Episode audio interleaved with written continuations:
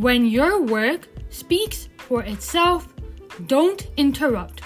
By Henry J. Kaiser. Hello, friends. How are you? It's your friendly poet and writer, Muniza Master. Welcome back to the Masterpiece Podcast. Today's, today's quote is brought to you by Anita of Sightless Living. If you do visit her on Twitter slash X, she provides quotes that uplift and inspire. Don't worry, I will provide her in her in my feed. Also, you can find Anita in my follow section do take a look while you're on Twitter slash X. If you would like to see what else I'm up to, hop over to my blog www.medium.com slash at Muniza521. That's M-U-N-I-Z-A 521.